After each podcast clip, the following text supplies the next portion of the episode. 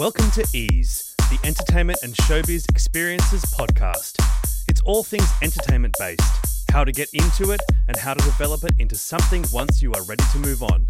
All the information people didn't tell you, forgot to tell you, or were too busy to tell you, all told through personal experiences. Welcome back, everybody, to part two of the two part series with Sabrina Jaafar.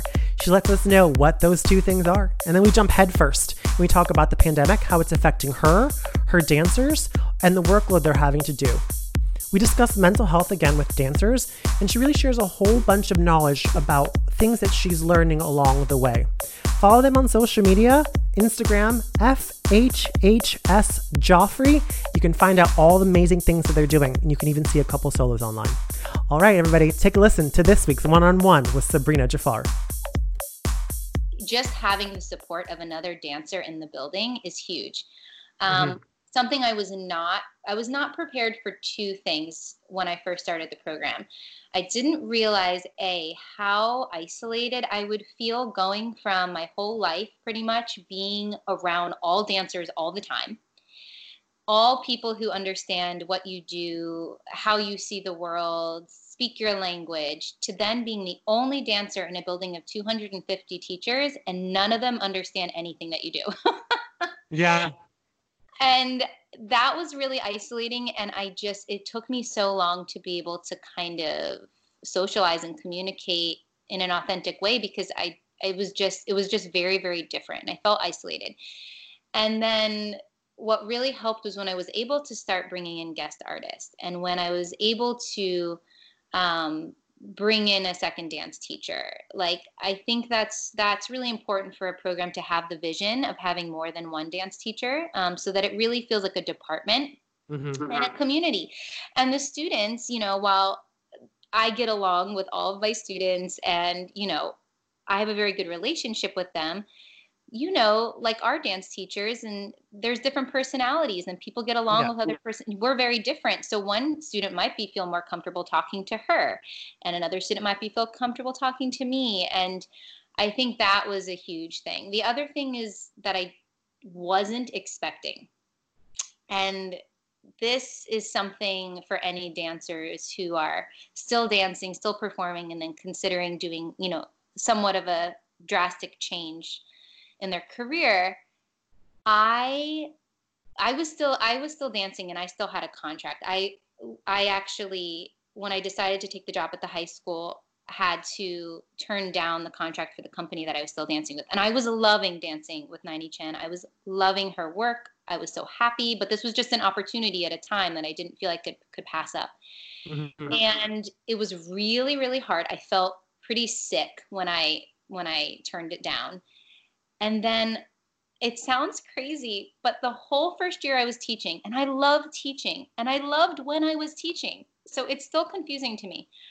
But I felt like literally someone died in my family that was so close to me every day. I, I grieved so much harder than I could have mm. ever imagined for the first year. I know.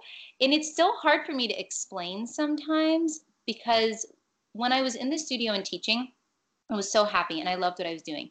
But then when I would get home, because I wasn't performing or rehearsing for myself, because there just was no time when you're actually developing mm-hmm. a program and running it, it's very different than just teaching and leaving and leaving it at the door. Um, I it was just a very abrupt, I think, transition for me that took a very long time for me to fully feel good and happy and uh, yeah, just mm-hmm. I was very surprised by that grieving. it was like the yeah. whole process of grief, you know, like the anger, the sadness, the like all the things because dance and being a performer is such a huge part of like not only our identity, it's like your spirit, you know, it's Yeah. It and, becomes your DNA and there's not really much more you you really want to do other than and than that and then yes. tr- making that transformation i can see and even when you talked about mental health it takes it's the opportunity you couldn't turn down and then it's having to deal with that decision yes. not with regret but how how oh. can you make yourself feel comfortable knowing that this is the best the, the best decision that you made exactly and i think in my mind i didn't fully understand, which I am completely fine with okay because I'm extremely happy now. But at that time, I think what I didn't fully understand was I thought like, oh, okay, public school will be out at this time. I can still mm-hmm. dance evenings. I'll still take on projects. Well, mm-hmm. A, just I didn't know I was going to have to go to graduate school, and that was my evenings for three years, which was mm-hmm. great because I got to dance a lot in graduate school. It's fabulous. Um, but and then the other thing is just when you're directing and running a program, again, like I said, it is so much outside of actually even just your teaching hours. Um, and especially if you love it and you really want it to thrive and you really want to build something, it takes all of you. And I enjoy it. Like I love it, but it just takes all your time. Um, yeah. I'm now at a point where, for the first time, and uh, I think anyone who starts a business might, you know, actually say the same thing about it takes like about seven to 10 years before mm-hmm. things are in a place where they're running, you know, almost on their own in a way that that frees you up. And so I, I'm starting to feel that now, and it feels wonderful that I have more time, uh, even before the pandemic situation. yeah. Um, and i'm excited to possibly you know start dancing more on my own and doing some things outside of my work mm-hmm. um, but I, I just feel so fulfilled by what I do with these young people. And now that I've had a few classes of graduating classes, um, just that alumni family support that these students, I see them every single day for four years of their entire adolescent experience. Mm-hmm really unique and special and just how we're so close with you know hana and yeah. it's it's the same thing. It's like the full circle you know and i feel so grateful and honored to be in that position. Sure absolutely. All right sabrina so let's just jump in and kind of extend upon what we were talking about last time. We had such a good interview and i wanted to just take a pause and kind of reflect a little bit and then move forward because the things that I'm interested now are brand new things that have never been done before. Um, because of this pause with the pandemic, we as teachers or we as creators or, and human beings have really had to do different things and think outside of the box. So, what are you doing to still teach dance at this level during the pandemic? Yeah, that's been a process and it's definitely evolved and, and changed throughout the time that we've i don't even know if we're in week eight or something like that of teaching online but um mm-hmm. when we first started yeah it was like we you know i'm sure like all teachers had all of our curriculums and all the end of the year stuff and it just started all of these things. And then you're like okay what is still possible? Um, how will we do that? Okay what is not possible? And then i kept asking myself okay but what are the opportunities in this moment that we might not have otherwise? Like i'm always trying to challenge my students to look at problem solving skills and dance um, in terms of like when something looks like a limitation that could be a possibility for something new. And so the first um, the first few weeks were just crazy because um, we didn't even know what we could use yet. We didn't know if we were allowed, we didn't get the okay to use zoom or google classroom or anything for the first about two weeks. Mm-hmm. And so for dance, I was like, I, I, can't even teach them live. Some performing arts high schools were just giving a lot of essays and things. And I really wanted to keep them moving because as artists, athletes, we know how important that is to our psyche. And especially during that uncertain time, like those endorphins, being creative, um, keeping a normalcy of the things you love to do is really important for them. So so when I couldn't teach them live for the first few weeks, I really took advantage of all the incredible like Instagram live mm-hmm. uh, classes of all these like professional dancers who were also out of work and giving these master classes that normally we wouldn't be able to take a class with Tiler Peck every single day or you know um, or the Graham company members or whatever it is. So for the first few weeks, what I did was um, I would assign them uh, a class, two ballet classes a week, IG Live or YouTube Live. Um, the Graham Company, Limón Company, I kind of curated it, an improvisation class. And then it was like, okay, so how am I going to know they're actually doing it? And how am I, if I can't see them, give mm-hmm. them back? or um, so what I would have them do is sometimes I would have them time lapse themselves taking the class and they would upload it to our Google Classroom. Um, along with a reflection sheet that was specific to that class. Um, you know, what were things they learned? What did they find challenging? Um, what did they think they did well? Specific corrections the teacher gave. Um, and I would always take the class too, so I would really tailor it to things that I know the teacher was um, kind of pointing out and and um, and just making sure that they were having time to reflect on it, which I always do anyway in the classroom. And mm-hmm. uh, and if I didn't have them time lapse, I would also say video yourself doing, like if it was ballet, one of the end of the bar combinations um, and one of the center combinations. Or I would be specific about which combination so then I could at least give them feedback personally um, mm-hmm. in some way. So that was kind of the first two weeks or week, two weeks, which was really interesting and it went well. And the students, most of them said they really enjoyed it. Um, and i just thought that was such a great opportunity. It was really amazing how the dance community just like was like boom online we're doing this thing all together. And um, i wanted them to feel a part of that that dance community of the world. Um, and i think they did. And then one do you think yeah. Sorry go ahead. No. do you think that um do you think i know because instagram and a lot of social media sites dancers were just pushing out content do you think there was a level issue when it came to some of the things that people were pushing out? Because, you know, we we strive so hard to keep everybody you know separated so there's no injury there's no they're at their appropriate level so they can advance forward but with when people were pushing out classes there was no level concerned with all of them it was just like really huge some of the ones that i saw were quite high yeah. and in my mind i was thinking gosh there are people that are levels well below this that are, are, that are trying to do all these things that one they're in their private space so they they don't have mirrors to see or correct their body. Yeah. and teachers aren't able to have that visual um, contact with them to give them you know feedback on it. And what kind of injury is going to come out of this if people aren't careful or if they're trying to push themselves too much? Did you was that ever a concern when you were looking at these things or did you actually search out the specific ones for them to do. Yeah, I totally agree. And yes, I really curated it and I would either take them first. Um, and I, I mean, the benefit is that I know my students and I have three specific levels. So I didn't even assign every class the same, mm. the same thing at all. Mm-hmm. Um, mm-hmm. And, you know, sometimes there was only maybe about two times in my mind I can think where I was like, I know this is going to be too challenging for this group, but um, sometimes that's good, you know, too, to like mm-hmm. make them feel a little bit like, oh, you know, this is what the next level requires of me, and I can tell I I, I don't feel, you know, or this is what I need to do.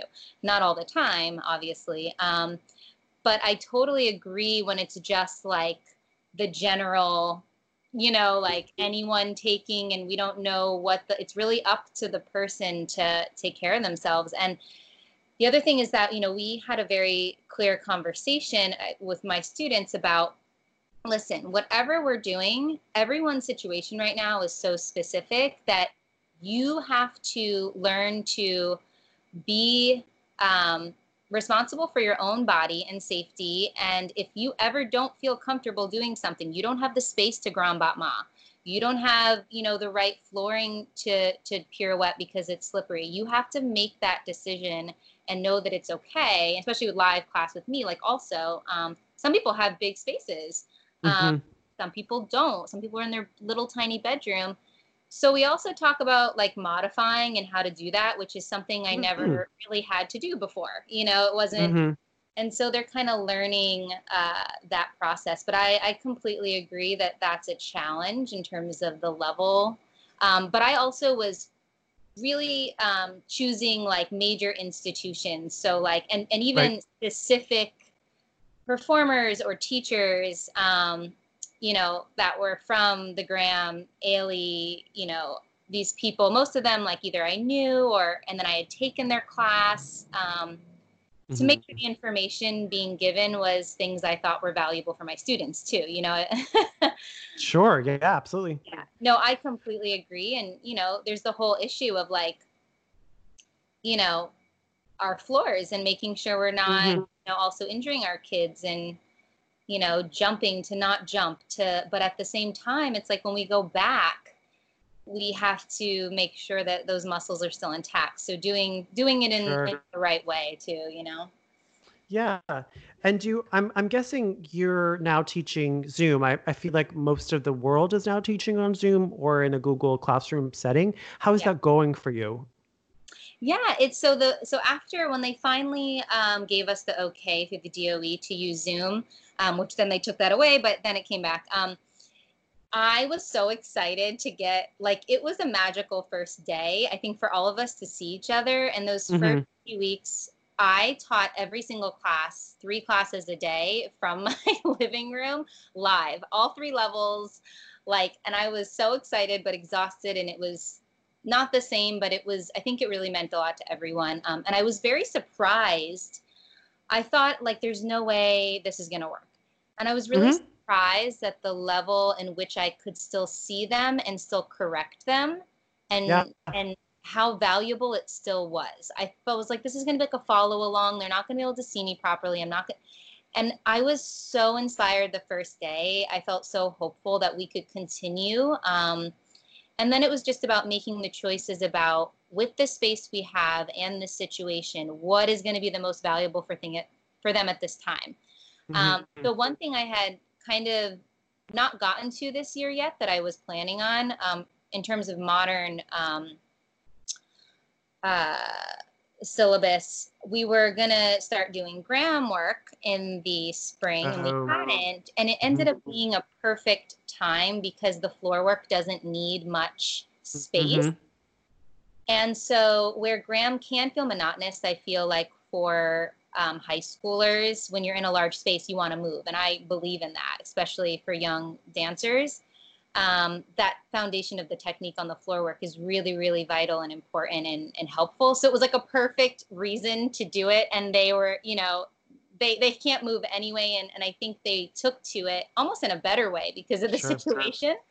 Sure. Mm-hmm. Um, but after two weeks of me like teaching all day long from my living room with my family being quarantined to other rooms, you know, my daughter's doing her Google Classroom, which she needs help with, and I'm realizing, oh, she's missing assignments because we don't even understand it.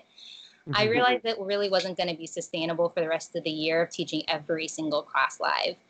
So thankfully, um, we had already, which we've had a four year partnership with ABT, um, and I have two basically adjunct ballet faculty members who I've had for the last three years that are so amazing. And we weren't sure if we were going to be able to continue through this time, um, which we just started their residency. It's always in the spring. And then working with ABT, we were able to work it out. And so they, it takes a lot off of me in terms of the amount of classes because I have basically I'm teaching one class live every single day and some days two. Mm-hmm. But the other classes are live and I'm there because I'm the teacher of record um, and I'm watching and I get to observe my students. But one of my ABT faculty are teaching for me. And mm-hmm. so I don't have to necessarily be in a large space. You know, my family, if they need that space, um, it's only taken up maybe three hours a day, two hours a day that has really, really been helpful. And I think for my students to continue to have, you know, their instructors that they look to for um, support and guidance. And, you know, I always choose really um, passionate people with positive outlooks. And I think that that was huge for us. Um, yeah. Zoom. yeah, it sounds like they're you're offering them a lot of exposure, and I I have the same situation with you. I was actually really excited to teach on Zoom. I thought like this is the time where we're in technology and these kids are getting it, and I felt a sense of you could still feel the sense of, of vibration that that the students really wanted to do it and they wanted to kind of witness this new form of teaching and it was so cool and i and i but i was still hesitant because i was like how much can i actually get done? And after that first week and then you know thinking back on it and you're like wow what can i do? And how can i use some of the tools that i that i have in my bag of tricks to help help these students along? But what i was noticing was that there was becoming lapsed now like we are two months, two and a half months in teaching. I just finished a season, um, a dance season this past week, and I noticed there was this kind of a dip in a in in kind of enthusiasm for it, or um, and not necessarily the behavioral issues, but a sense of not as excited as before. Have you been witnessing this with your students, and how are you able to redirect them being so distant with the technology? Yeah, that's interesting. Um, I have felt dips from different students at different times. And mm-hmm.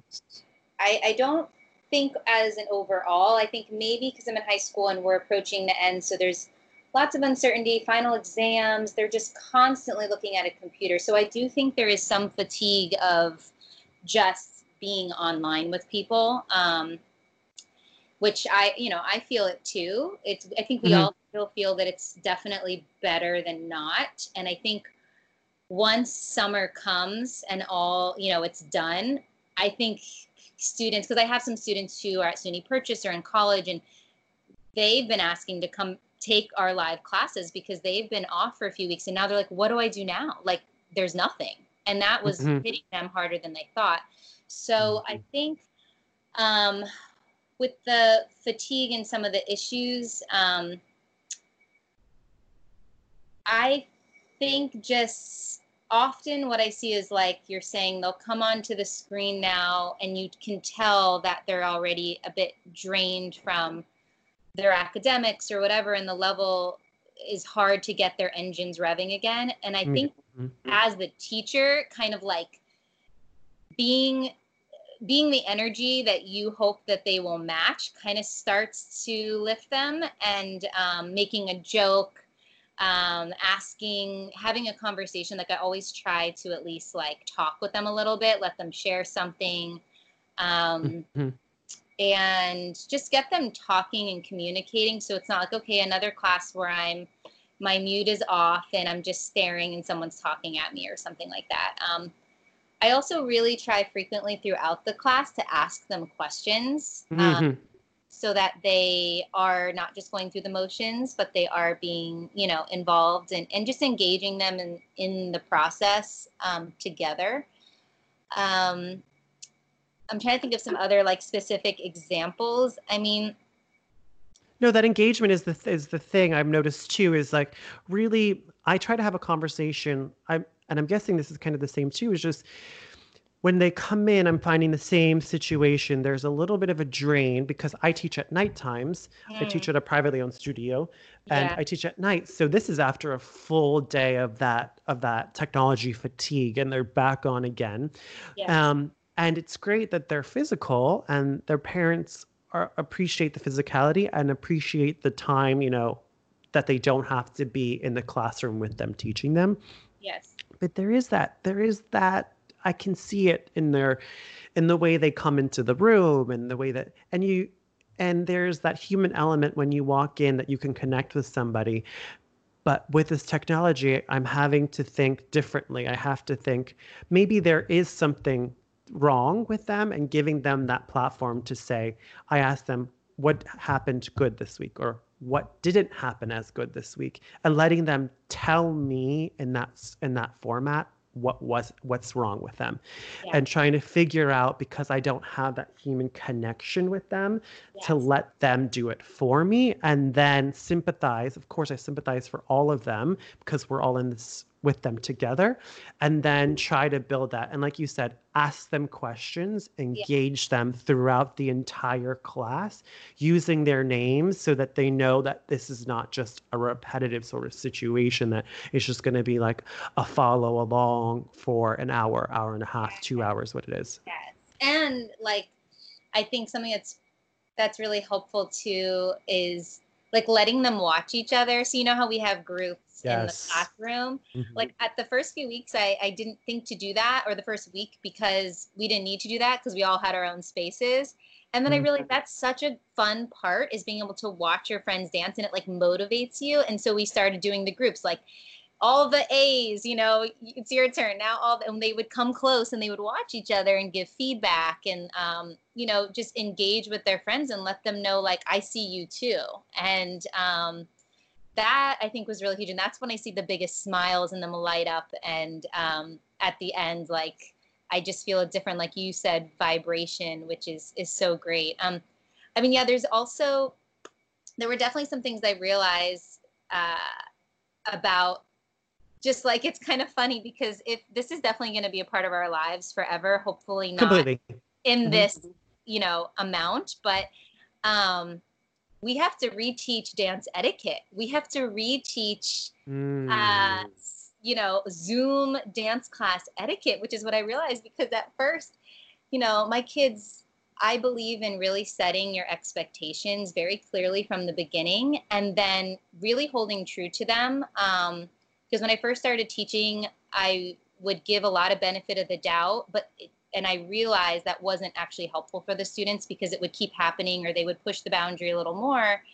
And now my the way I teach is I set my expectations. They're very clear about what's expected in a dance classroom, and then I um, I deal with it as soon as it happens. And I have had such more like consistent success. Like when people come to visit the classroom, guest, whatever, they're like, this is the most respectful environment. The kids know how to take class, they know how to study their work, they know like, and it just makes things flow. And I realize all that is still true, but there's even other things I have to lay out for them that's helpful in this situation. So, just like for example, like I remember before our first Zoom class, maybe you guys had kids do this too, but you know, one of my students, she said, she texted me, she was like, so do we do we still have to wear ballet clothes to our ballet class? And I my response was kind of like, what is different about this situation?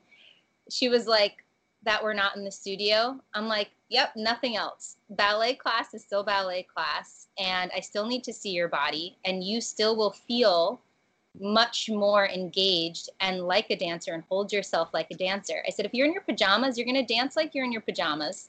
I'm not going to be able to see you. So those types of things where it was confusing at first, it was like, this is not the environment for this situation and clarifying what was still expected or mm-hmm.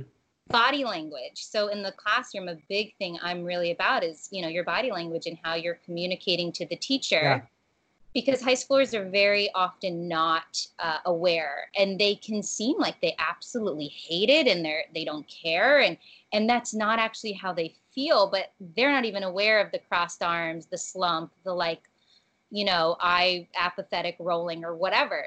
I've had students that are completely not aware of it. Uh, that's a whole conversation for another podcast because I have something funny.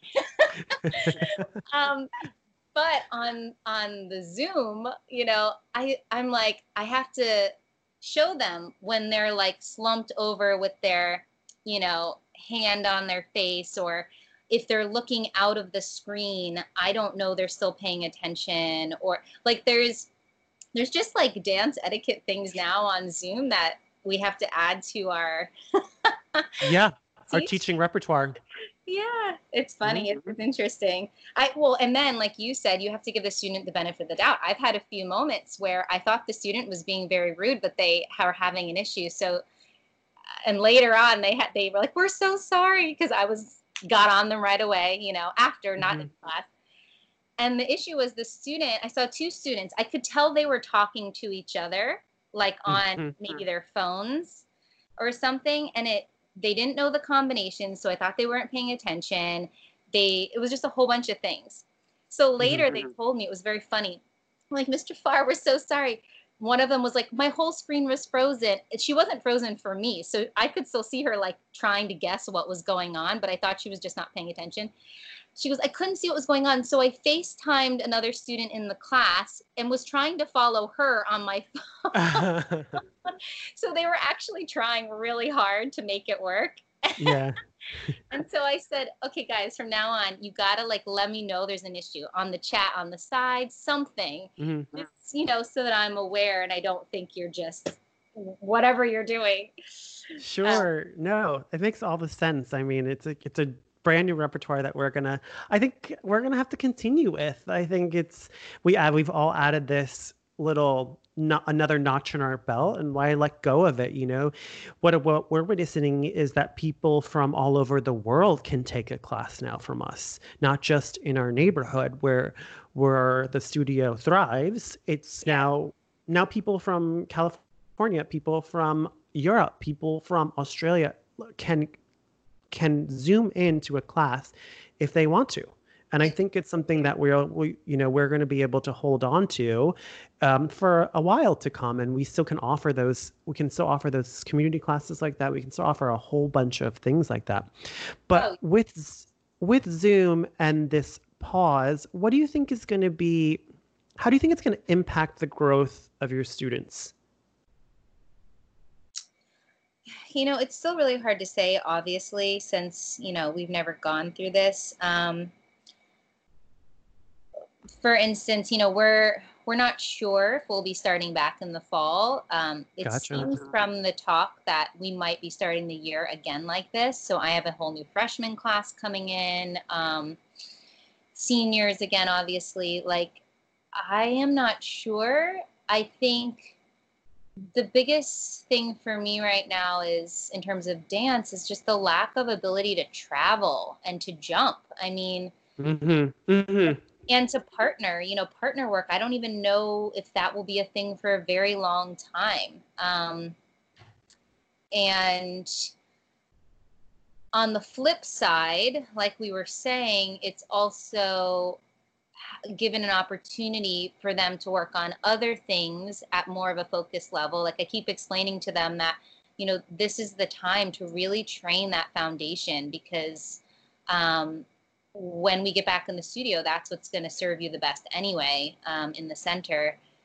And then the other thing is, I'm hoping they'll just be able to relate to each other still. Like, like my principal mm-hmm. even has mentioned, she feels as if I, I the school is 4,500 kids. She feels like kids are almost going to have to be like re-socially trained, like taught mm-hmm. again, just like mm-hmm. socialization um, and respect and and just all those things that come with being in a community together every day that's not your home and your family um and so what, do, what about yeah. the performance element do you think is going to impact them? Because you know we we plan and strive for celebrations or and you know milestone markers with performances. What how do you think that's going to impact the students? Because it's going to be a while. Um, what everybody's saying is that this is going to be a while um, and that is essential for for young performers to have that praise and that that that experience with all of it how do you think that that that element's going to affect them yeah i completely agree and it's definitely um, a core principle of my program we perform quite a lot and put on very large shows and um, that was one of the biggest things for me trying to figure out is it possible to still do something for this end of the year um, mm-hmm. and uh, we are. We're in the process of. I mean, now we've been having rehearsals. They we they learned almost the entire La Bayadere Kingdom of the Shades through through Zoom. All my classes were all doing something.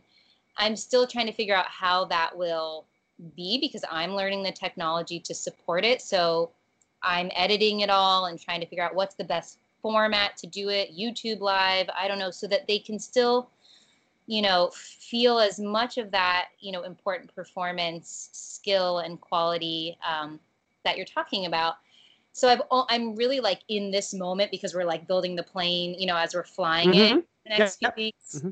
but like going forward um, next year and things i'm not really sure i mean another thing like when we were talking about how uh, we were so pleasantly surprised mm-hmm. at what we were able to do through Zoom. Um, there's been a few situations now where people have put out some live performances, and I was actually surprised that I still got goosebumps and I still had a lot of the feelings that I was absolutely sure were not possible uh, mm-hmm. through this virtual medium.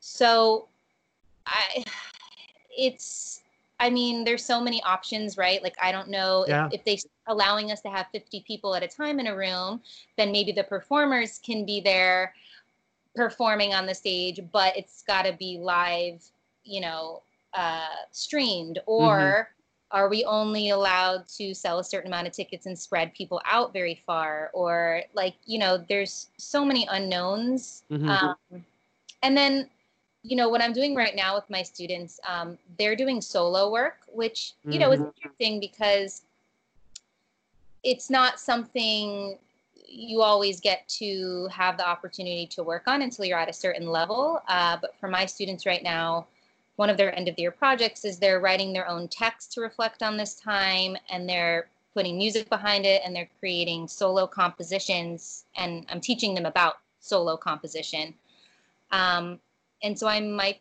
be you know we might be just seeing a lot more solo work too um, mm-hmm. in the future um, you speak of the, thoughts on that yeah it's been interesting because I, i'm sure all of us have been kind of thinking about how we can do something soon. But as an artist, what do you think? How do you feel like the next five, ten years is going to look like in the dance community? Something that I always, that I have in the back of my brain. Dance community specifically, but I also think about entertainment as well because there's so many of our friends that are in the Broadway sector that that looks like that that might change as well. But in the dance community, what do you think that that's going to look like? Yeah, it's um, it's interesting. I I don't know. I'm I think that my biggest fear probably like many is funding. Funding's always something that's an issue and then you know when you talk about people talk about essential businesses and stuff like continuing to fight for the fact that art is essential to our humanity um, i think is going to be a continual stand that we are going to have to figure out how to constantly make more prevalent in the minds of people. Um, mm-hmm. But um, I think things are just going to be smaller and they're going to have to find ways of I really don't know. I mean, it's it's definitely a little bit scary. Yeah. And at the same time, though, you know, artists and dancers in the dance community have always been up against like so much uh, difficulty and we always find a way so i'm not worried about that um, mm-hmm. there will it will be very interesting it will be very different um, i think for me right now in new york city as all it's just the funding and how that's that's going to be addressed and going forward is one of my biggest concerns mm-hmm. Mm-hmm. Um, I I don't I don't really know. I mean, I think virtual. I mean, well, so what before this all started, I had some experience in terms of rehearsing virtually and things like this. I was dancing for a company called Gasamar Dance Theater like 10 years ago. We're very, very close. And and she was Palestinian American and she mm. ended yeah and so we she was amazing and her work always had a lot of virtual storytelling elements to it but she ended up uh, on a tour we were I, I didn't go on this one but um, was in ramallah and she fell in love with uh, Druze man there make a long story short she ended up staying there and we had a whole residency for the laguardia performing arts center to create this evening length work and we did, I would say, probably 70% of it via Skype uh, with mm-hmm. her. In we were all in the same rehearsal, but she was across the world, and we created entire evening length work that was incredible uh, through this virtual way with our choreographer. So I know that these things are possible. Um, mm-hmm. It's definitely just going to be about the level of engagement of like how many people can be in a room together. I mean, that's going to be yeah. the main thing that's going to drive what's possible, you know? Yeah. And I think about this, I, I've thought about it a lot, really. And my hope, of course, there are going to, my hope is not this. My hope, I know that there are going to be people that companies that can't survive through this. And I understand that there's a lot of, you know, businesses that aren't going to survive through all of this. Yes. But my hope is in the dance community that we now are ready to try new things as well because we had there's there was this pattern of just keeping going forward what was going to be new how, what's going to be the new next thing. But now we've all had to like really internalize this for ourselves and be with ourselves. What can branch out of this? This is that's why i'm excited for it because we've all had this two month break. And there's been people that have been hustling and we've been online and we've been you know trying to pump out um, pump out material so we stay relevant but I'm really excited in the next five years to see what kind of art is developed from it because people have had to ask themselves, how do I perform in a smaller space? That's something that all of us are doing right now. And and then once we get that human connection again, how it, what are the new ways of moving together that haven't been explored before? Oh, so these sure. the yeah. and these are all interesting things. You know, it's really had people moving and creating things that they never have had to ever before. And then using this technical element into their work that they didn't normally use before. How can they use this technical space and enhance all of their works?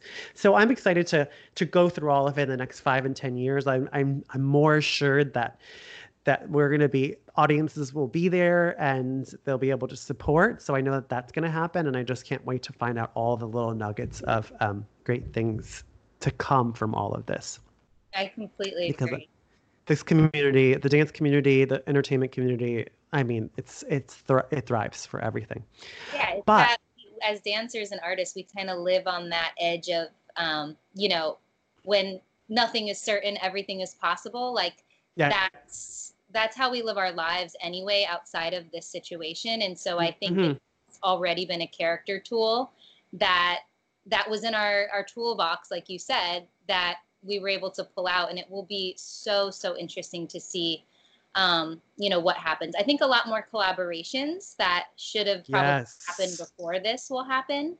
Um, i think organizations will have to support each other. Um, i think it will definitely have to be the you know it takes a village and and not, we have yes. to start working together more as an artistic community um, it can't be one organization over another it needs to and mm-hmm. and like mm-hmm. you said mentioned before um, you know the possibilities for collaboration are so much larger because we are doing it across country lines and state mm-hmm. lines so artists that didn't normally show their work or we weren't didn't have available to us now are and so different things are going to come out of that that would have never happened before yes i completely agree i've been i partnered with a um a health insurance company and to do some movement classes for them.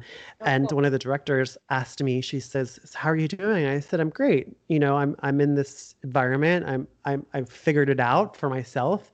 Um, sometimes I have my good days and my bad days. And yeah. and I told her, I said, we're gonna come out of this as a we, not a me. Exactly. Because with without the help of somebody else, there's no way that you're going to be able to reinvigorate yourself outside of outside in this in this community but all by yourself it's going to have to have a support system it's going to be that village we're going to need each other to really move forward in all of this a hundred percent for sure. For sure.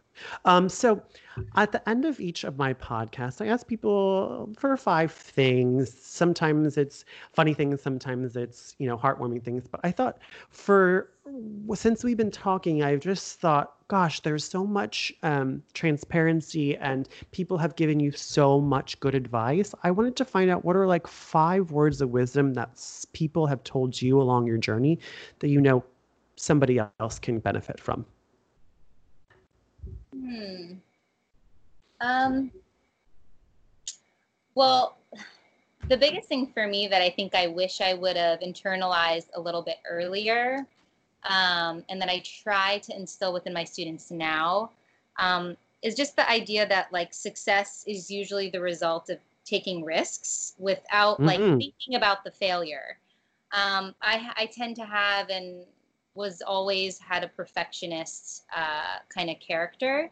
And I can only see now how that helped me, but also where it held me back. So exactly um, you know i think and now i can i can observe them in my students my highly talented students and i can see where it's holding them back it's almost like reflecting on myself sometimes mm-hmm. i really um, i think that's one of the biggest things just success is the result of taking risks most of the time it's not usually playing it safe and um, and that's that's hard. That's a hard thing to do. I know. I've had i've struggled with this with perfectionism. In this past quarantine it's something that i've had to really dig deep and find out with myself. I had a friend who passed and i was realizing i was trying to make it perfect make my life perfect yeah. so that i could um, pad things that were wrong um, and that's the same thing that happened. And I had to really think back to when I was a dancer and I was um, younger, and I always strived per- for perfection. Yeah. That I wasn't I wasn't striving for a release or an energy just to come out and to find that. And I, it's really I've taken it with me throughout my life, and I've taken things personally because of my perfectional my perfectionism, and I really had to learn how to release all that. You know. Yeah. yeah. I'm going to be my own worst critic, so nothing I do is ever going to be perfect. But I did my best. I'm having to tell myself I'm doing my best at this, so yeah. that is enough. That's more than enough. Yeah, and I think this relates to what we talked about on the first um, podcast, which is about training the mental health of our dancers mm-hmm. and this is a big part of it because there's there's a balance you know you don't want to be apathetic and you know be praising yourself when you didn't do your best but there's a, another side of it that um, where it can definitely hold you back from being your best. And um, I, I i've been reading this book or i was reading this book a while ago called brave not perfect and it's a fabulous book. I recommend it to everyone. Um, it's it's more a little bit more geared towards women and how society you know kind of constructs females to be more perfect than brave um, that's mm-hmm. uh, you know early childhood but um, yeah she just talks a lot about like breaking free from that trap of perfection and kind of like rewiring our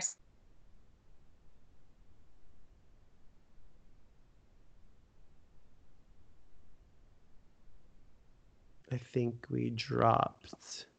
Hello? What? Hello? Can you hear me? Yeah, perfect. Oh, okay, perfect. Um, you know, perfection can sometimes feel safe because it feels like you can control it in some way, although oh, we know yeah. are not completely real things. Um, but to be brave and take the risk usually leads you to, you know, more authentic self and meaning and finding your voice and kind of supporting what really sparks your soul instead of what other people might you know expect of you. And so yeah it's it's hard and it's um i think we all go through it but it's it's worth it's worth digging in there. Yeah. So if one last thing if you how are you what are you saying to your students during this time to to get them motivated Mm, I feel like every day it's like I'm trying to come up with something new. um, what are, what how about this? Yeah. What are you doing every day to keep yourself motivated? Hmm. I think I really love learning new things. And so uh. I I've been using, I get excited about, like, I'm so excited that now I know how to use Google Classroom. Like, that, it sounds so silly, but we, I, I've had that resource available to me for years. I never had the time to figure it out or even, like, really need to, but I will continue to use it. There are fabulous tools. And it's mm-hmm. the same with, like, now I'm, I'm learn I've learned video editing and I'm continued to learn it to support my students. And that makes me feel so empowered and excited that I can learn new things and adapt. And, you know, I think artists always, that's like we thrive on that. And so I like, I think it's motivating for me to try the best I can to meet the challenge of adapting to the situation and seeing what, how I can grow out of it. And I think that's actually what I've been telling my students. That's really what we've been um, kind of our mantra, you know, uh, what's possible, what mm-hmm. what what is new that we didn't realize before, and um, you know, I ask them all the time, uh, what's something new you're going to learn during this time? I have one student. He, he's so funny. He he's learned Morse code during this time. I have no idea how that will affect him in the future, or what he'll use it for, but you know. And then I have other students. Um, you know, we just share like what's something new that we want to learn or, or, do during this time? I, I want to learn how to build a website and i think those things are motivating and i, I never had the need necessity i should say mm-hmm. to do these things um, and so for me that's motivating. And seeing my students every day continue to grow and even this is this might seem small but for me this has been so motivating. Um, it's interesting because during this time, which I know a lot of people have already talked about, but I really am seeing that like my introverts are thriving. Mm-hmm. And this is so beautiful. I mean, I have some students who are so shy, who even like struggle from maybe a panic attack on, you know, in the classroom or whatever. They are killing the game in this mm-hmm. situation yeah. and like they are motivating me you know um and and i I highlight those people to my students, and um, I think just continuing to praise them and and and acknowledge the work that they're doing and and that we're all in it together and reminding them that it will not always be this way. Yeah. I think that's very important to remind our brains. It may not be the same as it was yeah. but it, it will it will not always be like this. And we just got to make the best of it you know yeah, it won't be the same. It'll be different, but we'll be the people that are going to shape that difference. And I think that's what's going to be the best part about all of this coming out of it is that we get to be we get to be the history makers, not the the people that are learning about the history. So yes. that's the fantastic part about it. And you're so right. Everything that you have said during both of our times um, for this podcast have been super inspiring to me. And like I told you um, in our text a couple days ago, is that I felt so much um, truth and transparency in all the things that you said that really helped me reflect on things that that I was going through or I'm going through now, and it helped me. Um, it helps me out a lot. So I really appreciate you um, coming on and sharing your whole story. And um, I look forward to watching all of the things that you produce for your kids. I just watched one before we even came on um, for the interview, and I saw a solo on the beach with this beautiful dancer. So I can't wait to see what more comes out of it. Oh, thank you so much. Well, I appreciate the opportunity that you gave me to like just take a step and, and reflect on it all. I think you know, sometimes we need people to help us do that. And I really appreciate that um, a lot. Yeah. Yay, Sabrina. Thank you so much. Tell Corey and your daughter I said hi, and I'll talk to you soon. I will. Thank you so much, TJ. Stay well. You too. Bye. Thanks for joining in on the conversation. To view additional content, follow Ease Podcast on Instagram and Facebook. Be sure to subscribe and leave comments on the episode wherever this podcast can be found. See you next week.